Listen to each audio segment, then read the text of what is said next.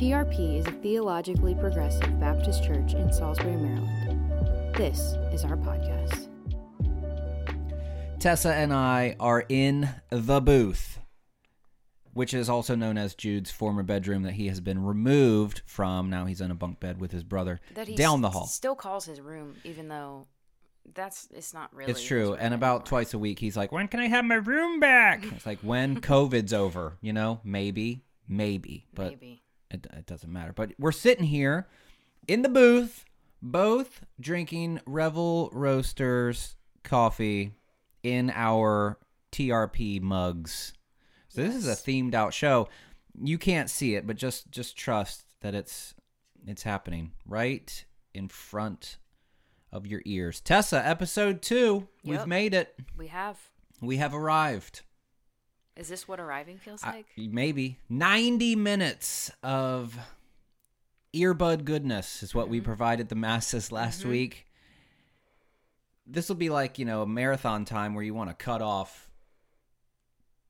lots of minutes. So we're not shooting for 90 this week. We're going to we're going to cut it down. we might shoot for sixty and get eighty. You never know, really, You really, cuz you really don't. We got I- lots to say. I've never known when I'm preaching how long it will be, and I have never known here in Jude's bedroom how long these podcasts will be. So, week two, we are still hanging out in the Gospel of Mark. Last week, we read this passage, which I think I'll go ahead and read to you in its entirety, and then we'll circle back and go through, you know, line by line or point by point, I guess. Whenever I hear line by line or verse by verse, I just sort of trance out into some white guy in a suit preaching really boring sermons. You know what I mean? Mm, yeah. So I don't know if that's a a triggering Which phrase you for don't people. wear suits, so you're good. I have some suits, but I have not been known to wear Sundays. not not to wear a suit. No. All right, this is Mark chapter 10. I'll be reading from the Common English Bible.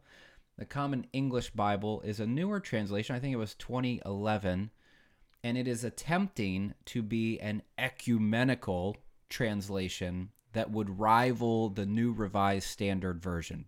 I don't know if people know this, Tessa, but Bible translations are a thing. Say more about that. I saw an article just yesterday on the Book of Faces that was a response written about the English Standard Version of the Bible and the the accusation in this article which I tend to agree with is that complementarians were motivated by their theology in their translation efforts. So complementarians are a certain brand of Bible reader who sees gender as complementing one another. They only believe that men are able to lead and preach, and women are not able to do that based on their interpretation of the Bible. And the thought was that theology was motivating how they were translating the Bible. Interesting. And sometimes this comes up in a sermon where I will make note of a translation that is clearly an interpretation of the text that may or may not be accurate. So we've we've kind of got this idea that when we read the Bible, we're reading quote unquote God's word. True, true. I'm I'm on board with that, but at the same time, it's a bunch of scholars in a room making decisions on an ancient text that is sometimes very difficult to make decisions on. You know, so I, so I'm reading the the Common English Bible. It's this ecumenical text trying to place itself alongside of the New Revised Standard Version of the Bible. Those two are the texts read by you know folks in Princeton and Yale and University of Chicago and UCLA and, and all places like that. Most of them, I should say, would be reading the New Revised Standard Version. It's the most academic, let's say. It's the most ecumenical, meaning they've got a whole wide variety of theological positions on their translation committees. And the Common English Bible is trying to break into that conversation. I would say they're not really doing that, but they're trying to break into it. And sometimes I like to read it just because it's different. We usually uh, read from the NRSV, but this week I went with the CEB. Is it a little more casual than some of the language that other translations use? The Common English? Yeah. Yeah. Yeah, I I I find it a little bit difficult to read actually. So they say that, you know, the new international version, the NIV is written at a 5th or 6th grade reading level. But anytime you've got words like righteousness, mm-hmm. justification, propitiation. It's like, okay, what fifth grader knows what propitiation means? None. Zero. What Maybe adult knows what propitiation? What Two. pastor knows what propitiation means? Three. Very few. Yeah, very few. So, all that to say, Bible translations are a thing. And when you involve humans in any sort of endeavor, their agendas, biases, biases, biases. We I- don't know. I We- don't know. It, we don't know. Basically, they're bringing stuff to the table. They've got a lot of You- stuff you, that can't they're bringing. ignore your bias when right. you. and so your theological bias shows up when you're translating some some text. Okay this is mark chapter 10 uh, from verse 32 through 45 it says this jesus and his disciples were on the road going up to jerusalem with jesus in the lead. The disciples were amazed while the others following behind were afraid Taking the twelve aside again, he, that is Jesus, told them what was about to happen to him. Look, he says, we're going up to Jerusalem. The human one, I will break in and say, this is an oddity about the common English translation.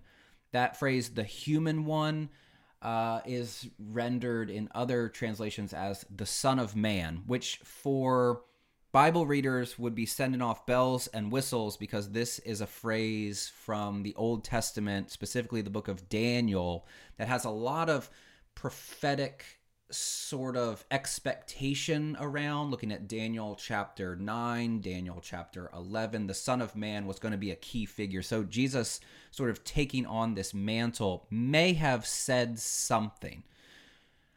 I will also interject, it's probably not as clear as we think it was in hindsight. Okay, so this is the weird Common English Bible's translation of this phrase, the Son of Man from, from Daniel. He says, The human one will be handed over to the chief priests and the legal experts. They will condemn him to death and hand him over to the Gentiles. They will ridicule him, spit on him, torture him, and kill him. After three days, he will rise up. James and John, Zebedee's sons, came to Jesus and said, Teacher, we want you to do for us whatever we ask. What do you want me to do for you? Jesus asked. They said, Allow one of us to sit on your right and the other on your left when you enter your glory. Jesus replied, You don't know what you're asking. Can you drink the cup I drink or receive the baptism I receive? We can, they answered. Jesus said, You will drink the cup I drink and receive the baptism I receive. But to sit at my right or left hand isn't mine to give. It belongs to those for whom it has been prepared. Now, when the other ten disciples heard about this, they became angry with James and John. Jesus called them over and said, You know that the ones who are considered the rulers by the Gentiles, they show off their authority over them, and their high ranking officials order them around. But that's not the way it will be with you. Whoever wants to be great among you will be your servant. Whoever wants to be first among you will be the slave of all. For the human one, the Son of Man, didn't come to be served, but rather to serve and to give his life to liberate many people. That last verse there is a really important passage in the discussion of atonement theories. It's usually rendered something to the effect of Jesus came to give his life as a ransom for many. and, and that has figured into a certain theory of the atonement called the ransom theory, where Jesus is paying a a price to someone holding humanity at ransom. There's questions about who is the recipient of that ransom payment. Is it God? Is it Satan? Um, I don't want to talk about that. I didn't want to talk about it on Sunday. I don't want to talk about it now because, in order to untangle that wild web of what in the world does the cross mean and how does it mean and what does it do, is not a simplistic conversation. In fact, the Bible itself has multiple metaphors that are used to describe what happens when Jesus dies. And all of these metaphors, Tessa, they are embedded in an ancient culture that we have very few points of contact with. Right. And even like the ransom theory, I believe that this was something that was set within a context much later than the Bible, where the theologian who's trying to articulate this is impacted by their context, which is dissimilar from our context. So You've got all these different p- layers of history that are happening that are impacting how we understand the death and ultimately resurrection of Jesus. And bad pastor confession, it ain't easy when you really get into it because you've got all these competing metaphors that are used to try to describe what has happened when Jesus dies. That's wild, isn't it? Yeah. Most people don't talk about the many different depictions of the death of Jesus and, and what they mean and how they mean. We, we get a simplified version of, oh, Jesus died for your sins. Right. Which you can accept at face value, but if you go into like what that actually means, that's Im- almost impossible to really understand. Well, yeah, because the, the, the next logical question is, why did he have to do that? Right. Especially when you look back to the Old Testament. We've, we've got this really wild view of the Old Testament that the only way that God ever forgave people in the Old Testament was if a blood sacrifice happened, which is just not true. Um, a good example would be Psalm 51. Psalm 51 is, let's say, supposedly a psalm that David wrote in response to his raping and impregnating Bathsheba and his murder of her husband Uriah. It's That's a a prayer lot. of confession. It's heavy. It's heavy stuff. Um, I'll also go on record and say David did not write this psalm. Uh, these they're long titles. Whenever it says this is when David was doing X, Y, or Z, they're added much later, and they're added by editors who are saying, "Hey, you should read this psalm through the lens of this story." Right? Mm-hmm. So it's like a, a hermeneutic or a, a, some lenses through which you read what follows. So this psalm is a psalm of confession. It's somebody saying, "I have sinned against the Lord and only the Lord." And so the editor said, "Oh, that maybe, you know, we can tie that in with David's sinfulness." Which rings a little bit hollow, right? Because dude raped somebody and killed somebody and he's saying, "I've only sinned against the Lord." Right. Have you though? You know, I mean, you you raped say- somebody and you right. Mm-hmm. murdered somebody. So let's let's just give you know due penance where Uh-huh. it is expected. You're not that good, David. No, David was a scoundrel. We'll we'll leave that for a different Mm-hmm. uh, episode of of the podcast. But in that in that prayer of confession, there's no talk of I need to go make a blood sacrifice in Uh-huh. order for God to forgive me. It's it's a request from someone who is penitent saying, "Have mercy on me." And throughout the Old Testament, God chooses to have mercy on people. So there's no like expectation of this sort of mechanism that allows forgiveness to take place has to happen. That's not part of the deal. God can do whatever God wants to do. But we have created this counter narrative where it's like, oh, God was bound by this demand for the blood of his son, which then begs the question how is how is God bound to any of that? Right. You know? So we're not going to talk about that because it's a big tangly web of messiness uh, that would take us way more than 90 minutes. We're not cutting any time off the marathon if No. if we get into that. And Not- side not note, we're not really cutting off any time of the marathon right now either because we haven't started talking about the passage or what we're talking about. It's fine. So- it's fine. This is Mark chapter 10. We'll go back. Let's circle back to the top and I'll throw in some anecdotes and some things that might be worth considering. Although the first thing isn't really worth considering, but it's going to tie into our talk about the Bible translation. So, in the common English, it says Jesus and his disciples were on the road. They were going up to Jerusalem. I made this point on Sunday that this sort of focus on a move towards Jerusalem is an important literary uh, frame for the author of Mark because Jesus is setting his sights on his upcoming death. In Luke, this is even more clear. It's like there's this there's this turn midway through the gospel where it's like everything points to to Jerusalem. Here here in Mark, it's a bit more subtle. But Jesus and the disciples, they're on the road. They're going to Jerusalem with the implication of they're they're going ultimately so that Jesus can die. Right. Um, one scholar talks about Mark as a passion narrative with an extended introduction, meaning the whole story is about the death and resurrection of Jesus. And all the stuff that, that is a precursor to that is introduction for that climactic moment in the story that, as I just mentioned, is really hard for us to explain and unpack theologically. So Jesus and his disciples they're they're pointing themselves towards Jerusalem and it says Jesus is out in the lead. I was listening to a sermon that I did on this passage back in back from 2016, I think.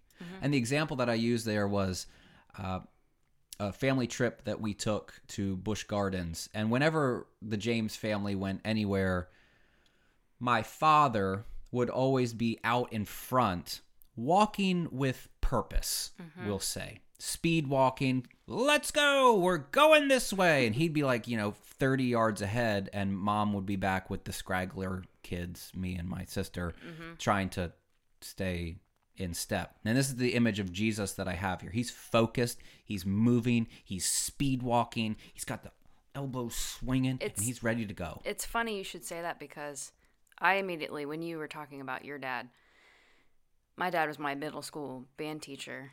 And after school was over, he would be making copies or running errands around the school. And he was notoriously fast walker. It's a dad thing. And so I learned to walk also fast. Okay, then So- it's a Stultz thing. Yeah. I do I- think I though, you- trained. You, put a you put a guy with a mustache out front and some white New Balances. They've got places They're, to be. they're gonna they're gonna they're go gonna do it. with purpose. Yes. So good on good on them. Mm-hmm. Jesus, uh, not a dad, but out in the lead, maybe in white New Balances. We Maybe. don't know. Uh, but That's an illustration the Yeah, world I- needs. that'd be good.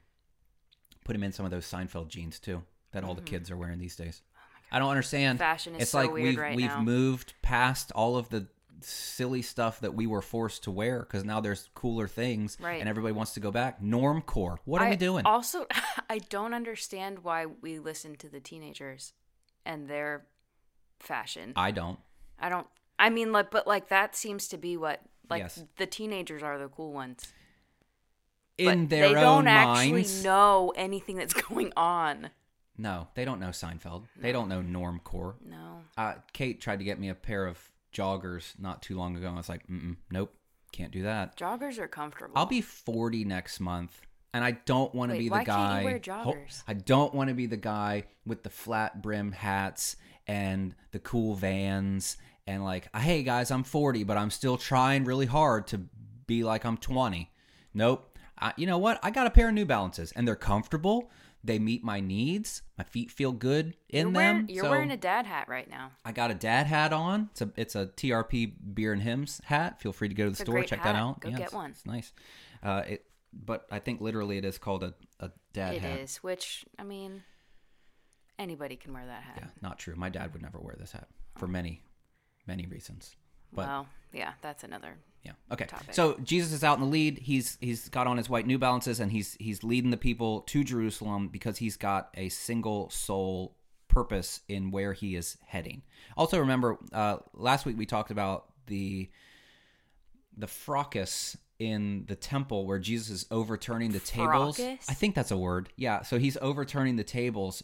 But this is almost like scholars would say Jesus is bringing on his death because he knows that when he makes this move in the temple, the religious leaders are going to freak out. And because they've been looking for reasons to kill him, it was almost like Jesus was signing his own death certificate by by doing this. So mm-hmm. he's got this he's in the story he's got this focus he's got this awareness as we'll see and then it says the disciples were amazed while the others following behind were afraid. Now here's what i was talking about earlier. In the greek there is no specification of the subject of who is amazed and who is afraid. So some people would say that the image is three different groups, three concentric circles, not counting Jesus. So Jesus is out in the front in his New Balance tennis shoes, Right. and then behind him are the twelve, the disciples who are who are in lockstep, and then there's a group of people who are astonished, followed by a people who are afraid. Mm-hmm. That's an interesting way to view it. It's weird that they think people would be grouped by Emotion. yeah. Yes. Now, also remember, Mark would not be attempting to depict a historical Right. reality. He's more intent on demonstrating there's different groups here. And also remember, this is 35 or so years after the death and resurrection of Jesus. So the author's primary audience are people in the midst of persecution. This is pre Roman destruction of Jerusalem in 70 CE. So so the author is trying to address different groups. So the fact that you might have the disciples and then some people who were astonished and then some people who were afraid, it could be more emblematic of, hey, reader in 65 CE, what group do you find yourself in? Mm-hmm. You know? Now, in our text, it says the disciples were the amazed ones. And that's a fine reading because the referent before this verb are the disciples, right? Jesus and his disciples, they're on the road, they're going to Jerusalem, Jesus is in the lead. And the only other group we know, the disciples, they were amazed, while there's this other group, the ones who are following they were afraid. So it, it seems better that there's just two groups here. It's Jesus out front, and then it's the disciples who also happen to be astonished at what is happening. And then there's some other people who are following behind who are afraid as to what's going on. So on Sunday, we talked a little bit about these these emotions. Um, specifically asking why would Jesus's disciples or why would any group be astonished or amazed as to what is happening. Do you have thoughts on this? Um, yeah. So it could be Jesus saying, "Follow me. I'm gonna die. Like, follow me to my death." Mm-hmm. Um, which, as we talked about, was not something they were ever expecting to happen, like to the savior of the world, Right. and So- would lead them to think that they picked the wrong guy. Yes. There's this expectation in uh, Judaism that a Messiah figure was not going to die. And if your Messiah figure did die, end of movement. You picked the wrong horse. Go back to the drawing board, which is why after the death of Jesus, we see all the disciples sort of huddled in this room trying to figure out what's going on because they still had not put it together that this was all part of the, the plan. Right, because there was no precedent for no that. precedent, no built-in expectation, no teaching. There was nobody other than Jesus saying, "Hey, I, I got to tell you, th- this is what's going to happen. This is what's going to look like." So there could be this astonishment in them that Jesus is so resolute on going to Jerusalem, and I even think it could be for a couple different reasons. One, yeah, because they they may have been thinking about this death resurrection thing, although the story doesn't really lead us to to to land there because they keep botching it up. Mm-hmm. They keep misunderstanding, even when he says it so clearly. So they might have been amazed that this guy was so focused on going to inaugurate the kingdom, to begin the reign and rule, to initiate the end, to bring in the age to come by defeating the oppressors. So they, you know, they might have thought this is Jesus's glory march, his coronation. He's heading into this place where he will be crowned king, where he will, uh, as James and John say later, going into his glory. Right? So there's this astonishment, there's this am- amazement. Now, the people that are afraid, they might be thinking differently about that. What are Right. some potential reasons for for fear? We kind of already hit on these, I think. I mean, they could be wondering if they're marching to their deaths also. Right. Which they should be thinking about that because Jesus keeps saying, if you want to follow me, there's an an inbuilt expectation that that demands you pick up your cross mm-hmm. and start marching to your own death. Right. I mentioned this on Sunday, but like we Christians love crosses. Mm-hmm. We have tattoos. We have little earrings. I'm specifically thinking of Barry Bonds. He's he's got that one little dangly cross that he used to wear. Barry Bonds, man, what a what a tragedy. One of the best baseball players of the modern era. You did not want to pitch to Barry Bonds. I would never. No, you didn't. I didn't. That that dude got walked like 200 times in one season and still hit 70 homers. What? Yes, like so he they How would did he get walked so much? nobody would pitch to him. I I, I don't know how many of Oh. those were intentional, Uh-huh. but he he also would not swing at a bad pitch. He had this like radar vision, which I guess is steroid induced, but you have this radar vision and if it was in the zone at all, he would just murder it. Anyway, Wow. he would wear this little dangly dangly cross earring back Maybe in that his was pre the secret to his Well, success. no, that was I think that was like Samson. no, this was pre Take his earring, take his power. this was pre steroid Barry Bonds Pittsburgh Pirates when he weighed like you know 185 pounds and he was he was super fast. He would wear the dangly. So it's like when he was stealing second, it would dangle in the wind. Oh wow, it's majestic. Yes.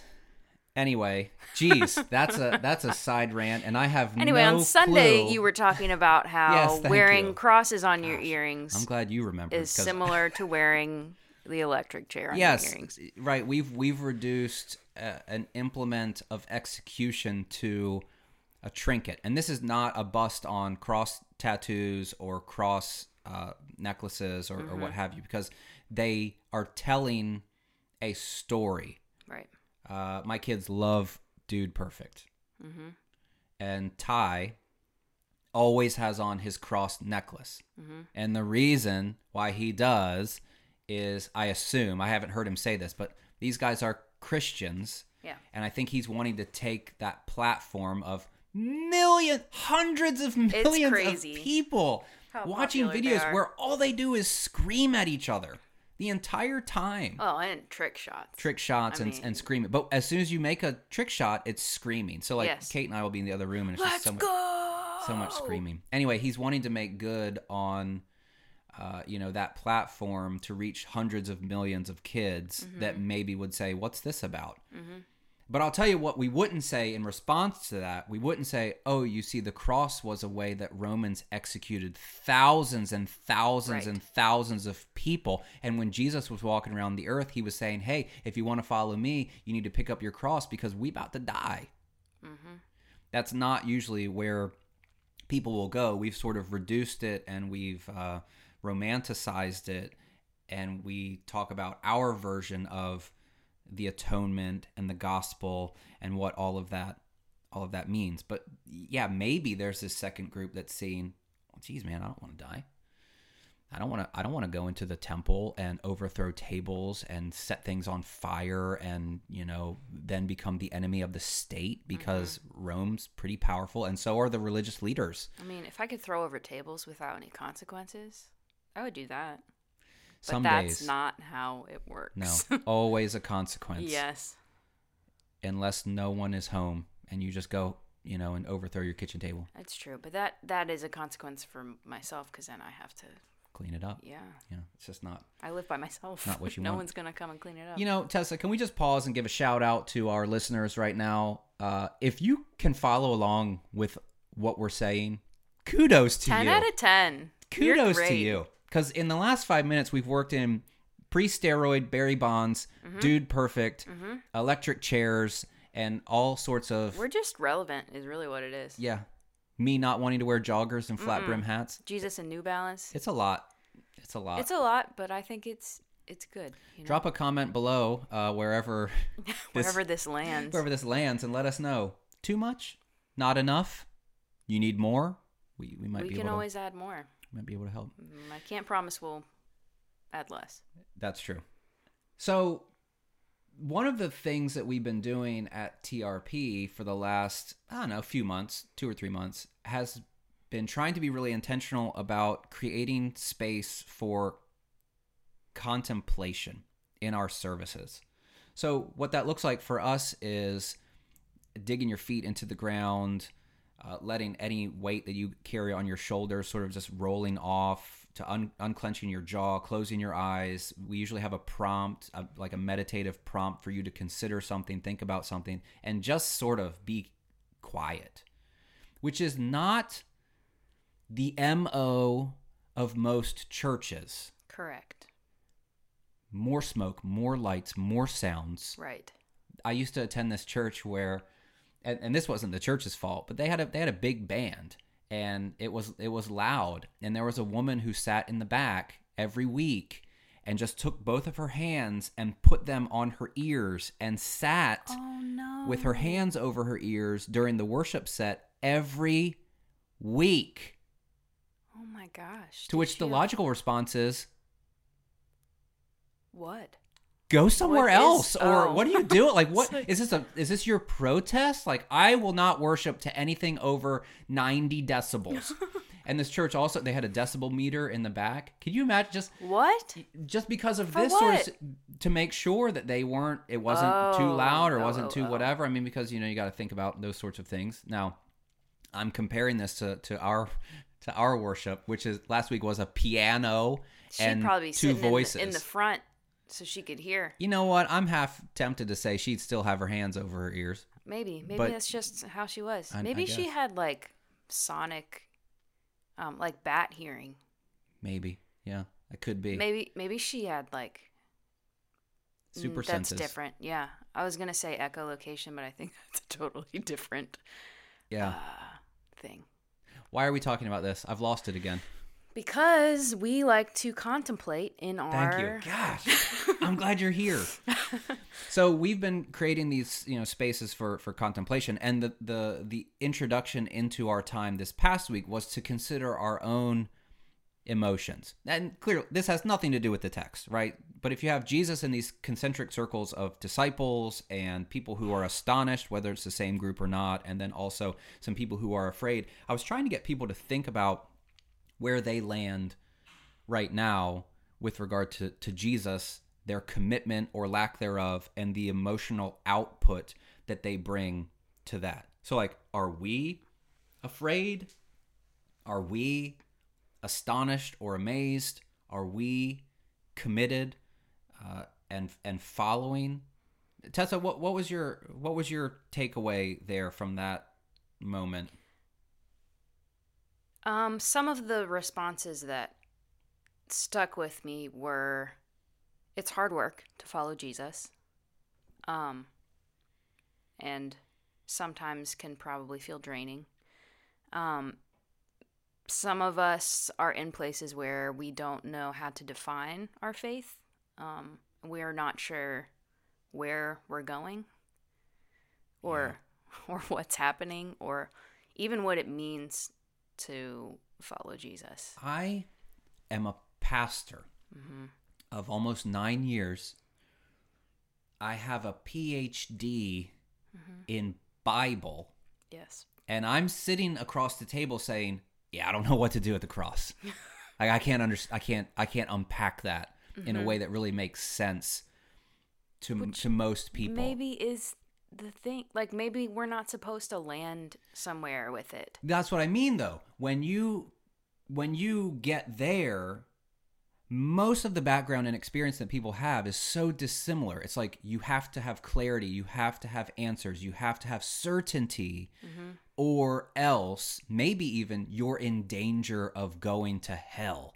Right. So there's not a whole lot of freedom for people to contemplate and be honest and say, I don't know what what I'm doing. Yeah. And then to be okay with that. I You feel like I landed no, not landed, but I feel like middle school me felt certain about a lot of things. But I don't think that that's a first of all, it was in middle school, so you only know so much. But I don't think that's a sustainable or even reasonable place to expect yourself to be forever. Like No, if if you think you have it all figured out and there's certainty there, you're you're in a you're in a weird bad spot. uh-huh. L- read the newspaper. Look out the door. Go into public. There's situations where it's like I have no idea how to think about this. One of the most eye-opening experiences for me was in grad school. I mean, I was I was pretty old, relatively speaking. um, and I read something in the student newspaper. It was it was like a testimony ab- about this couple that was pregnant with twins and something was wrong and the advice from the doctors was to terminate one of the lives to protect the life of the other child and the mom. Mm-hmm. And for some reason, that one hit different than situations that I have heard in, in the past, where you know you kind of walk into these discussions like, oh, it's clear, it's black and white. It's, You know, mm-hmm. you, you you pray, you do this, you hope, you. And I just remember thinking, I can't imagine these people, Christian people, making any decision, either decision, and God being like, ah, you picked the wrong door. Right. You know, I just can't I can't envision that. I certainly don't think that's how God operates, and I don't think that's how the world works where you're always left with a clear right No. or wrong. Very choice. rarely do you have I mean, very rarely I feel I think do that's you fair. have a right or wrong. Yeah. What Yes col- what no. college am I going to go to? Who Right. cares? Right. Christians freak out about this. Well, I don't know. Oh, what, I which, know I which one I does the still do Lord want me to go? Does the Lord want me to go to this Christian college or Right. that Christian college? Right. The Lord doesn't care. In in you know, in the way of like the Lord will be at both of those places right. and will meet you there in both of those circumstances. Mm-hmm. I don't know. I just I maybe I want to go to a secular university. First of God all, that- forbid you go to a that- secular I- university. that, that word is so funny. Sec- do you listen to secular music or go to secular school? sounds so Like, intense here- when you say it. Right, I know, but like, I'm I'm flashing back to uh, that video. Shoot, Christians say. Uh-huh. I forget those two guys, but they have this whole they have this whole bit about is she secular, which is hilarious. Uh, maybe we'll post that video in the in the show notes. But Yeah. you know, like God, if if God is omnipresent, Mm-hmm. and if the Holy Spirit resides in you, Yep. why do we think that God would care if you take this job or that job? God seems to be entrusting you like you got a brain, you've got people, you've got a community. Make a good decision. Right. Do the best with what you have. Yeah. Do the rightest thing. Do the next right thing. Yeah, which I think was an episode title of uh, Ted Lasso. Season 2, shout out. Excellent. Heyo. I still need to watch Excellent. season two. Keep forgetting. Oh, it's very good. Um, but so that that's sort of what we were doing, and I would encourage listeners to try to identify some of your emotions and where you are. And here, here, Tessa and I say this: you're you're okay. Yeah. Wh- wh- wherever that wherever you have landed for today, Mhm. it's not the end of your story, first of all. And second of all, you're good. Like, God's merciful and gracious. And I think God's pretty aware that this is all freaking hard. And the ask, even just the very the very focused Christian ask of trusting homeless Jewish rabbi who is also son of God, whose death has something to do with our sins mm-hmm. in some capacity, did something to overturn evil and death. Who also lived on the earth thousands of years Yep, ago. a- quite a bit of time ago, as Uh-huh. as a very as a very first century homeless Jewish rabbi, Mm-hmm. right? He's embedded in a world that is not ours, and the ask is to follow him as a 21st century American. We should also add he he rose from the dead. That's a huge Right. part when you talk That about the death of, of Jesus. You cannot uh, divorce it from the resurrection of Jesus and also the ascension of Jesus, if you want to get technical. But all of those, like Jesus ascending, what does that mean? You know, like the ask, he rose up into the clouds. he just floated away, Just floated. and and people were looking at him. Like the um the um Find in the it. Wizard of Oz, the fairy what is she, a fairy godmother? She comes A down in a bubble. The good witch. Oh, she yeah. comes down in a bubble. Glenda. Yes. He went up in a bubble. like Glenda, the good witch. Oh, we are going to get some terrible reviews no, for this. no. The people love the Wizard of Oz. Um, not, Except not, Susie. not true. Susie yeah, hates some the people Wizard are of Oz. afraid of the monkeys, the flying monkeys. That's a very terrifying childhood also- experience. Never mind. It doesn't matter. Yeah, here. it's too, it's too, not important. it's too much. But yeah, like it, the ask is big, and I just think there's a lot of grace that's built in there, even with that that expectation. And and this was a good pushback that we had in service, like with people saying it's really hard to follow Jesus, and the pushback being, should it be? Like, what what does that look like? Are we to go searching for all of the places of oppression in the world and trying to alleviate that oppression in the name of Jesus? Like, should what when we say pick up our cross, what does that look like for us? It's a tough one Mm-hmm. because I would be inclined to say wherever you are in whatever situation you find yourself to live in a way that's faithful to the call of being the embodiment of Jesus here and now. I think sometimes it's more in front of our faces than we Yeah. think. the opportunities are more in front of our faces. We are drawn to massive issues, which I believe some people need to be involved in that, and Oh, maybe it's maybe it's us to the degree in which we are able. But, you know, like when the um, the Syrian refugee crisis was happening, the natural the natural response is I can't do anything about that. Right. I mean, I, I live here in Salisbury, Maryland. I'm not an ambassador. I can't open up the borders. I can't fly over there and take some refugees back with I, I don't know what I'm supposed to do. And sometimes we equate that with picking up our cross and following Jesus and we miss out on the people right in front of us wherever we are that need hope all that to say, some self assessment uh, would be good and helpful, I think. And wherever you land, you're okay. Mhm. God has got you.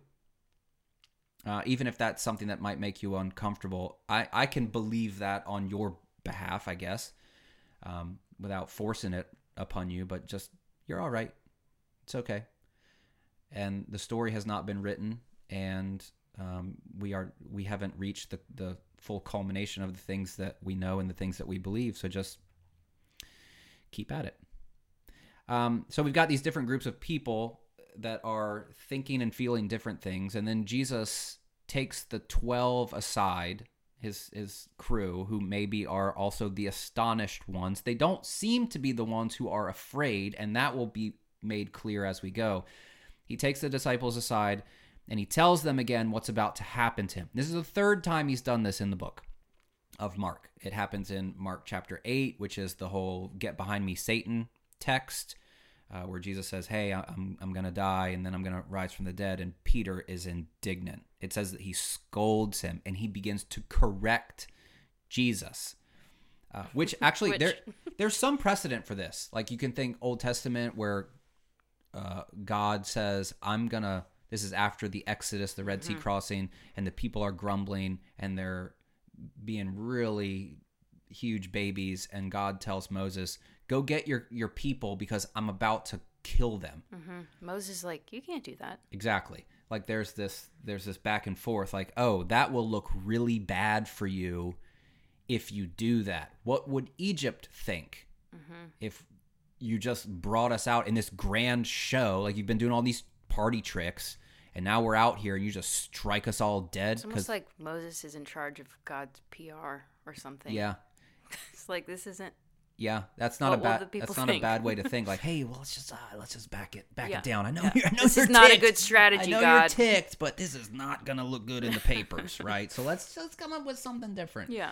Here, so like Peter, While you also know- trying to save his people. correct, Yeah. and himself. Right. So Peter, like scolding and correcting, there's some precedent there Mm-hmm. uh, in the Old Testament. And that's not the only story where people are advocating uh, against God's plan, which is wild to think about and something that's not talked about in churches. But when he does this, Jesus gets pretty ticked as well and it says he sternly corrects peter so peter corrects jesus and then jesus like no no no i correct you and then goes into the whole get behind me satan get behind me let's think uh, not red tights tail pitchfork but let's think get behind me uh, somebody who's trying to throw off the plan adversary um, you know person at the at the business meeting who just wants to do point counterpoint. Mm-hmm.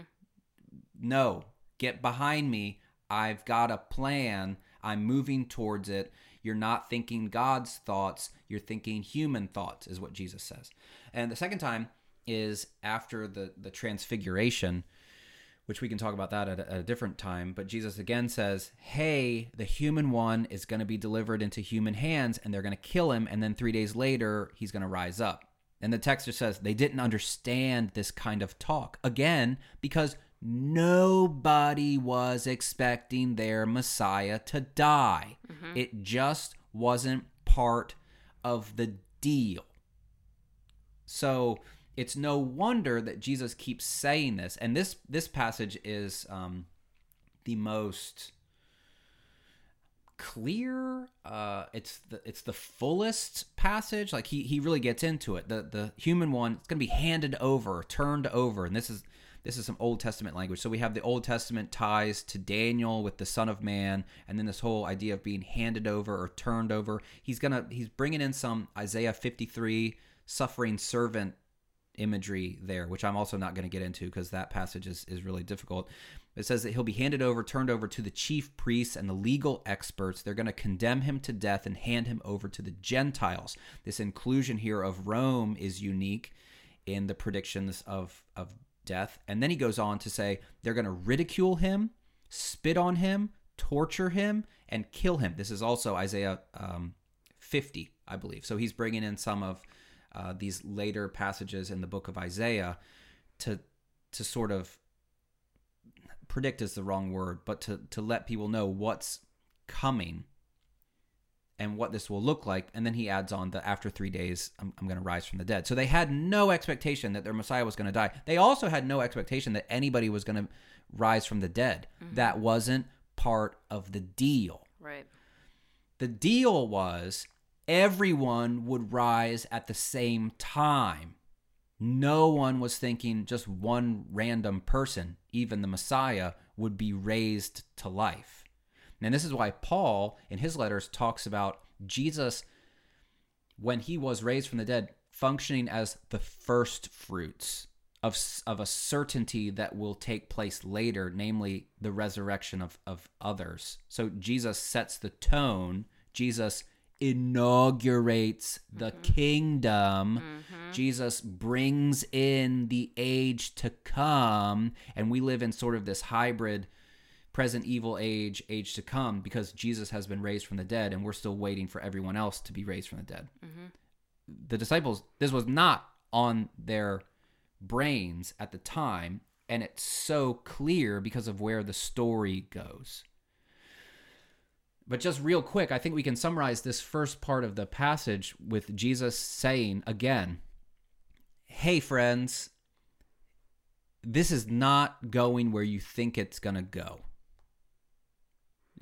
Jesus keeps saying this is a counterintuitive move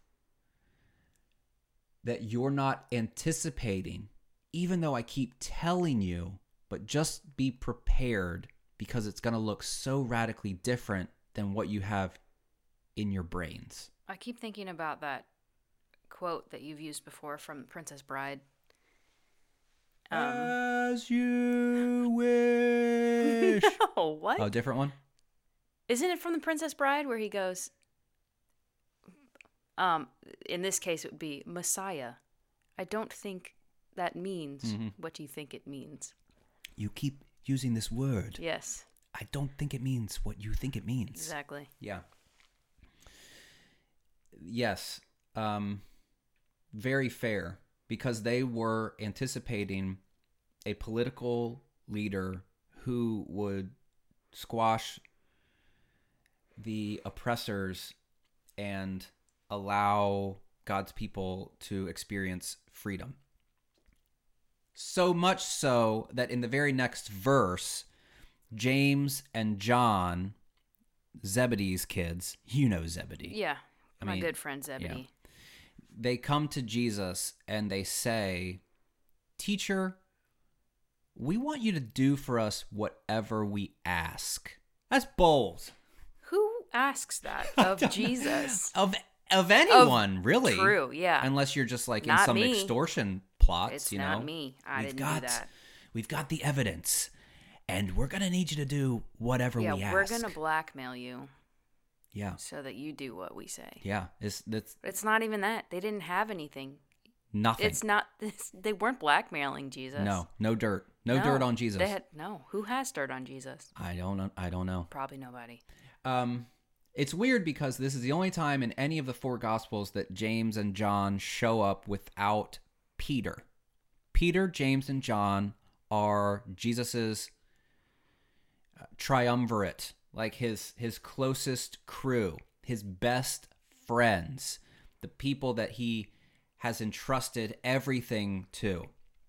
And these two brothers in this bold move are like, "Hey, uh Peter, what um yeah, why don't you go get us some bread and we'll be here waiting." And as Peter's marching off, they say, "Hey Jesus, we want you to give us, screw Peter, us anything that we ask from you." That's one one commentator says this is them asking Jesus for a blank check. Mm-hmm.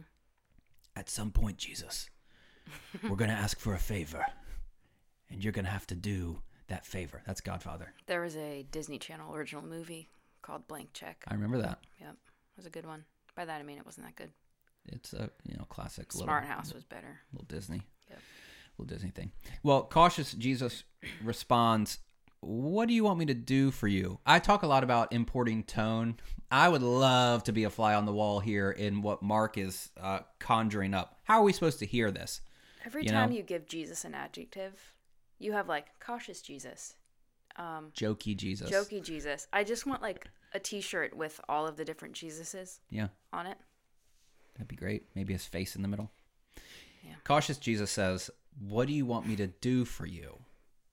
And they say, This story gets so weird. They say, Allow one of us to sit on your right and the other on your left when you enter your glory. They have no concept that when New Balance sneaker wearing Jesus is heading resolutely to Jerusalem, that he's going there to die. He just told them that, and now they're talking about places of honor and image and status because Jesus is going to get glory. They still think this is a coronation ceremony. Uh-huh. He keeps saying, I'm going to be murdered. And they keep not hearing him. Could they be? This is probably not how it's read, but could they be asking him out of panic, like, "Oh my gosh, he's gonna die. What can we do now to?" I don't know. Like no, this wasn't the plan. I know I don't I don't think so oh, because because everybody else is so ticked, right? And, and the response that Jesus gives assumes, and this is wild, he assumes that someone will be on his right hand and his left hand. He says, To sit at my right or left isn't mine to give, it belongs to those for whom it has been prepared. What are you talking about, Jesus? Who are these people? So he's like, ah, you're you're you're right to assume that someone will be there. It won't be you. Probably it's not my decision to make. It's been prepared for somebody else. Wild. Maybe he's just. My mom always used to say that if I was uncomfortable somewhere and I wanted to leave, I could just blame it on her. So maybe It's he's a nice mom move. I know it's a good mom move. Maybe he was just like, God was like, yeah, you can just blame it on me. I'm picking somebody. Goodness. I mean, God knows that we we do that. Yeah. You know, like I need to I need to break up with you. Um ah, I really I do like you. Yeah. And you're pretty, but God told me to. It's not what the Lord is calling me to. Stop at this it. Time. Stop it. if you are a teenager listening to this really long podcast about Yes. Bible nerddom and you're thinking that you can break up with your boyfriend or girlfriend by by throwing God under the bus, get out of here. Buck up. Buck up, own it and say, "We're right not thing." right. I'm not having fun. You aren't funny. I got to go." I hate the way you talk. I don't like it when you eat apples. That's so loud. It just you chew with your mouth wide Okay. open. Any- Don't do any that. Don't do any of Any those. of those things, yeah. Be Um, kind. So they're asking that somebody can sit on the right and the left when you enter your glory. They're not getting it. Their extreme lack of awareness. They still want power, authority, status, image, prominence. They're no different than us. Right? It's it's insane, but yet we hear Jesus say, "Pick up your cross and follow me. Deny yourself, pick up your cross, follow me." And we still think, uh, but I mean, I could maybe try to get a lot of people to listen to me, or I could, you know, mm-hmm. write write books that are really influential, or mm-hmm. I could, you know, post that Facebook status that gets a lot of likes, and you know, I could still do. We we still are driven by those same things too, to certain degrees, in a lot of situations. We want acclaim. We want mm-hmm. people to respond positively to us. So don't throw stones too quickly. I do want to point out, though, this is such a terrible friend move. Right? James? John? Yeah. Where's Peter? He's still off getting the bread. Uh huh. They have screwed him over. They have. He's gone, hey, we want to be on your right and left. I wish Jesus said, what about Peter? Did they have That like, a would've great. special bond? Like, why was it? I'm not sure. Them? I don't know what the deal is with the three of them, Why'd especially because Peter? Peter had a Peter brother. do? Like, where's Andrew? What What's he doing? Don't Just probably nobody- getting water. Nobody likes Andrew. Maybe he's fishing for the guys. We don't know. I, somehow I ended up listening to a Dane Cook comedy bit the other About day. Peter? No, it was about friends, and it was basically saying every friend group has one person that nobody in the group likes. Maybe that's Andrew. Oh my gosh! What You a know? what a fear Yeah, that I'm the friend because the he friend said group. he said you know pretty stereotypically if you're sitting there thinking that that's not true for your friend group that means you're the friend like okay dane who'd you Scared. who did who'd you steal this from right there's this all these rumors about dane cook stealing material Which I wouldn't put it past I him. mean, I haven't heard a special from him in quite some time. Mm. Um, so there's a lot of things happening here. James and John have cut Peter out of the the circle, and they're now Like approaching would. Jesus. Yes. And thi- this is weird because Jesus then says, "You don't know what you're asking. Mm-hmm. Can you drink the cup that I'm about to drink?" This is Old Testament metaphors, like the cup of wrath. What you think it means? Well, but wait. And he says, or receive the baptism that I receive. This is also like, this is uh, not, you know, a, a, a- a beautiful sort of baptism. These are all ominous terms. He's like, stuff's about to go down. Remember that bit five minutes ago when I was talking about how I'm going to die? Yeah, that, th- can you do that? And they say, yeah, we Which, can. again, the cojones. they don't, they don't get it. But also, they do go on to die. Right. horrific deaths according to the traditions. Like the disciples get martyred in some extreme ways. Mm-hmm. But this is where it's weird. You don't know what you're asking. Can you do this? Yeah, we can. And then Jesus says, "Yeah, yeah, yeah I guess so. You you will drink the cup that I drink, Like, and you will receive the baptism that I receive." convinced him, or I don't know. I don't get it. because it's this weird like you don't know what you're saying and then they're like we can do that and then he's like yeah you will it's just a weird it's a weird turn but then he goes on to say but this thing that you're asking so it's almost like him saying i'll see that Uh-huh, you and I'll actually you." do the things that i'm doing but this other thing that you want power status image uh, authority prominence i can't give that to you Dad can, but I can't. Mm-hmm. And also, those seats, they're already saved. Yeah, reserved. like, it's just so strange. And they belong to those for whom it's been prepared. VIP seats. I mean, Jesus, yeah, you're kind of right. You are going to die. I've, I've told you that. You know, you, you following me means picking up your cross and, and going that direction. And I guess, you know, you're kind of right. You can you can take this on. You're going to you're going to die horrific deaths, but eh, the thing about the status, yeah, you can't. No, I don't. I can't give that to you. So it did make me wonder like if we know anything about Jesus, envision the people who might occupy the seats on the right and the left. Like, what type of person would that be? I have no idea. Let me ask this Would those people, when they show up, let's just play this metaphor out. This is not how this is going to happen. This is not meant to be taken literally. There, Right. you know, no seats. That that's. But the people when they show up in this metaphorical scenario, and Jesus says, "Oh man, hey, hey, hey, you're up here with me. I saved you a seat. Yeah. right here." Do you think those people be like, obviously? No. I mean, they're going to be like, "What are you talking about? Why am I up here? Mm-hmm. What has happened? Why am I in a seat of prominence?" Right? Because all throughout the Gospels This is is like this. It's this first surprise. will be last. Yeah. Last will be first. I've just been busy being last, and now I'm sitting in the front, and that doesn't comport Mm-hmm. because most people aren't being last. So that it's not like ah, I'm trying to earn all these points, so maybe I can Because sit on if you Jesus' do left it hand. that way, that's not no, how things work. yeah, there seems to be some inbuilt uh, altruism that is a necessity for actually being last. Mm-hmm. You don't be last to get cool things. Right. which is why when people say like oh you're gonna get those jewels in your crown stupid first of all I don't wanna wear a yeah, crown, that's it's just frankly. weird or your mansion's gonna be real big because you went into this soup kitchen Uh, Yeah. no well Mm, no probably that- not, though. no that's just not that's not really how that how that works. Um so the, the story progresses. The other 10 disciples including peter gosh and i wish that the author just brought him out a little bit more because i'd love to see that interchange you know? But the other 10 they hear about this and they're they're peeved with james and john for their their boldness in the ask. And this is when jesus calls everybody over has a has a little team meeting you know team team meeting everybody let's sit down Have a huddle. Let's huddle up.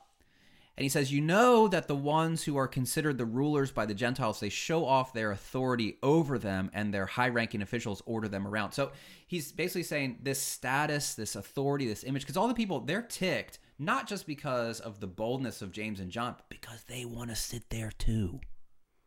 Right? They just didn't ask 1st mm-hmm. So they're upset that they weren't the ones who were asking for this, seemingly. Um, but Jesus is gonna is gonna put this down again. This isn't what we do. In fact, this translation um, in verse forty three it says, "That's not the way it will be with you." I love that because Jesus once again is saying it's all counterintuitive. Authority, status, image, high ranking officials, that's all garbage. That's not the way it'll be with you. And then he launches into the same sort of thing that he has said many times Whoever wants to be great among you will be your servant. Whoever wants to be first among you will be slave of all. Like these are really um, powerful calls to people of what it looks like to follow Jesus, to be servant, to be slave. I don't have the Greek in front of me, so I'm wondering how those words are different. I would assume that one is uh, diakonos and one is uh, doulos. I don't know if that's true though, but what's th- the what's the significance? One would be more those? of like um, someone who ministers to someone else. Um, I maybe think like wait staff mm-hmm. versus s- someone who's enslaved. Mm. I think that would be a fair way of, of putting those. So it's it's like a one line and then I'll see that and I'll raise you another. So mm-hmm. like you're not just bringing you're not just running the food to the table. Mm-hmm. You are the one who is um, enslaved to allow this meal to ha- it's on your back that this meal even takes place so it's like this furthering of uh, i don't know how to phrase this it's it's a it's a it's a worse status really it's how, a how do you think the implications of slave are for us given our american history versus how they would have heard that back then hold on, I'm looking here at the text real quick. It, it is that's that's what it is. So in in 43 it's uh, diakonos, and then in 44 it's doulos. So these kind of differing terms, and I think this is only the only time that Jesus uses the doulos term, the servant term, the slave term, in at least in in Mark's gospel, and I'm not sure if he uses it in in other gospels. Um, that would be interesting to to look into. Yeah. So when we hear slave, we immediately conjure up a context, mm-hmm. right? Mid 1800s, deep south, like we we immediately identify the people that are functioning as slaves and the type of work that they were doing and the type of situation that they were in the, like all of that is and, immediately yeah. imported um, so anytime you take that context and throw it back onto an ancient text, you're probably setting yourself up for a misreading. Mm-hmm. Although, anecdotally, people would say that slavery in the Old Testament was more dissimilar from American slavery than slavery in first century Roman culture. So those those two situations would be more closely equivalent than American slavery versus Old Testament slavery. Hmm, okay. That's that's anecdotal. I can't I can't speak to that to any degree of of um, certainty, but that seems to be what they're saying. So in this like in an oppressive Roman sort of situation, they might look similar. Either way, it's it's forced um it's forced work and mistreatment. Mm-hmm. I guess not it's not good. Right. There's no way to wordsmith it so that it's tolerable mm-hmm. or a choice. It's it's something different. Whoever wants to be first among you will be the slave of all. Gosh, that's a tough call. Okay. So I'm curious we we had talked about this earlier. When people follow Jesus and they hear things like this, does it then become something that we have to seek out? I have Not to live as a servant or a slave. Like what does that what does that look like? I mean, I think like we said before, it can be stuff that's like just seeing the opportunities that are already placed in your life and taking them instead of passing them over. Yeah. And I, I guess maybe so maybe the question then is when we're reading something like this, um, do we identify with James and John who are wanting prestige and um, external affirmation?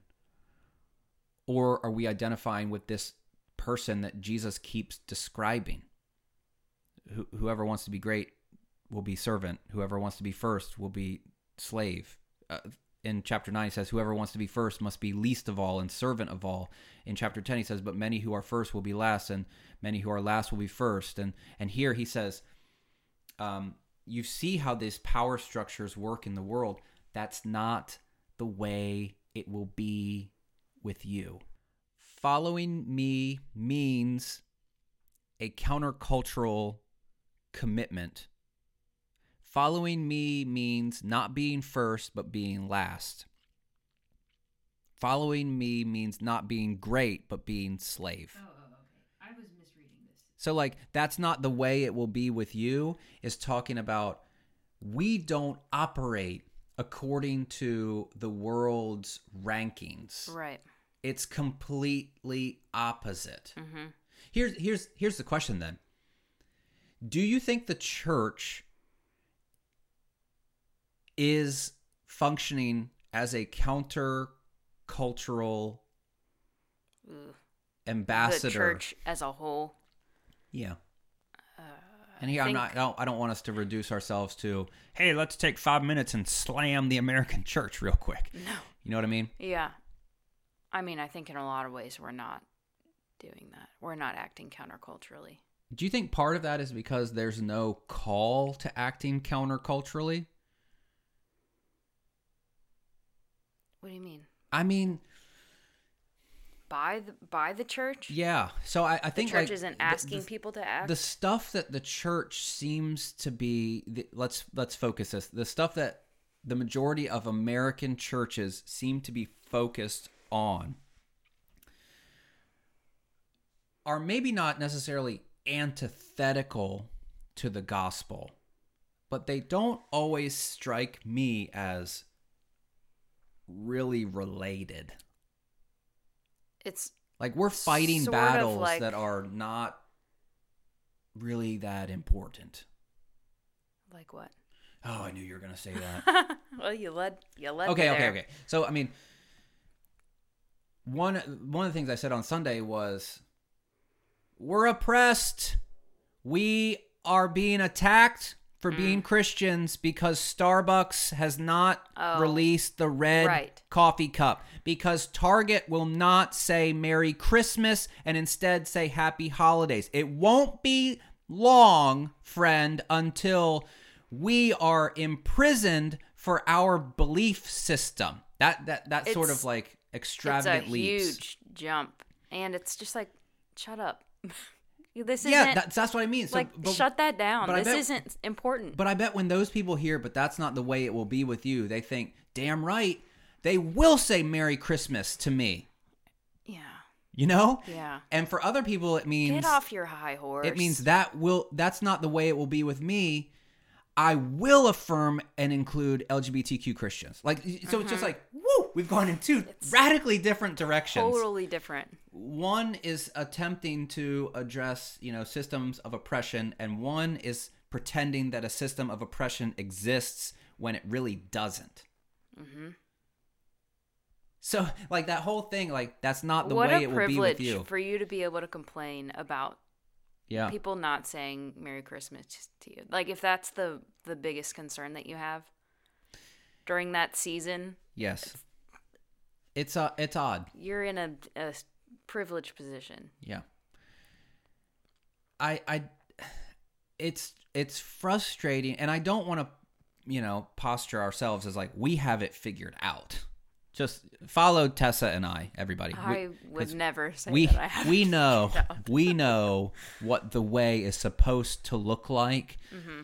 But it's just it's striking to me how radically different like this this that's not the way it will be with you how the church has taken that in very different ways Mm-hmm. and both are very convinced that they're living in this countercultural jesus centered pick up your cross sort of way Mhm. and i don't know always what to do with that the extremity of those different positions because the conversation between those two people that are walking in polar opposite directions aren't often fruitful No. we see this on facebook played out on a pretty daily basis although i've kind of not been on there a whole lot because of this very sort of thing happening I think often the goal in those conversations is to move someone from a 10 to a 1 in one conversation, Yeah. which is not how things work. Or honestly, what about just moving anyone at all? Right. That's not our job. No. right our job should be to be to be faithful to where we believe the spirit is leading us to not be a huge jerk face in our conversations to not pretend that we have all the right answers to entrust our ourselves to a merciful and loving god and to let the chips fall where they may. Unless our conversation partners are moving the needle towards people's self harm, potential suicide, um, you know, abandonment of their forced abandonment from their communal circles. You know what I mean? Like, mm-hmm. there's some things that you can't just be like, oh, well, we disagree. Right. Sometimes if it's you got to affecting people. people, sometimes you got to step in. And that's Which where- I think is part of the whole not going overseas and being a white savior in Africa.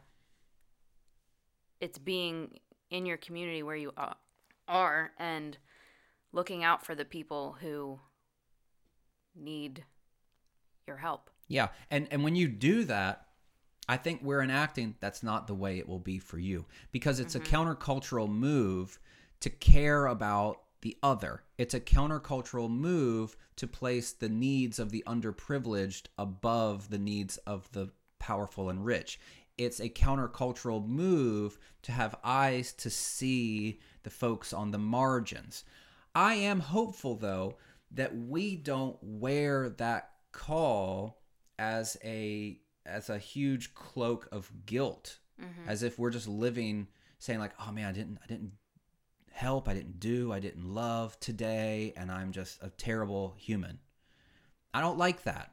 You know, I, I think that you know, when you follow Jesus, there's this there's this movement, there's this transformation, and it takes time over time for us to become aware of the countercultural implications of what it looks like to follow Jesus in a 21st century American uh, context that is plagued with individualism and um, privilege, I guess you could say.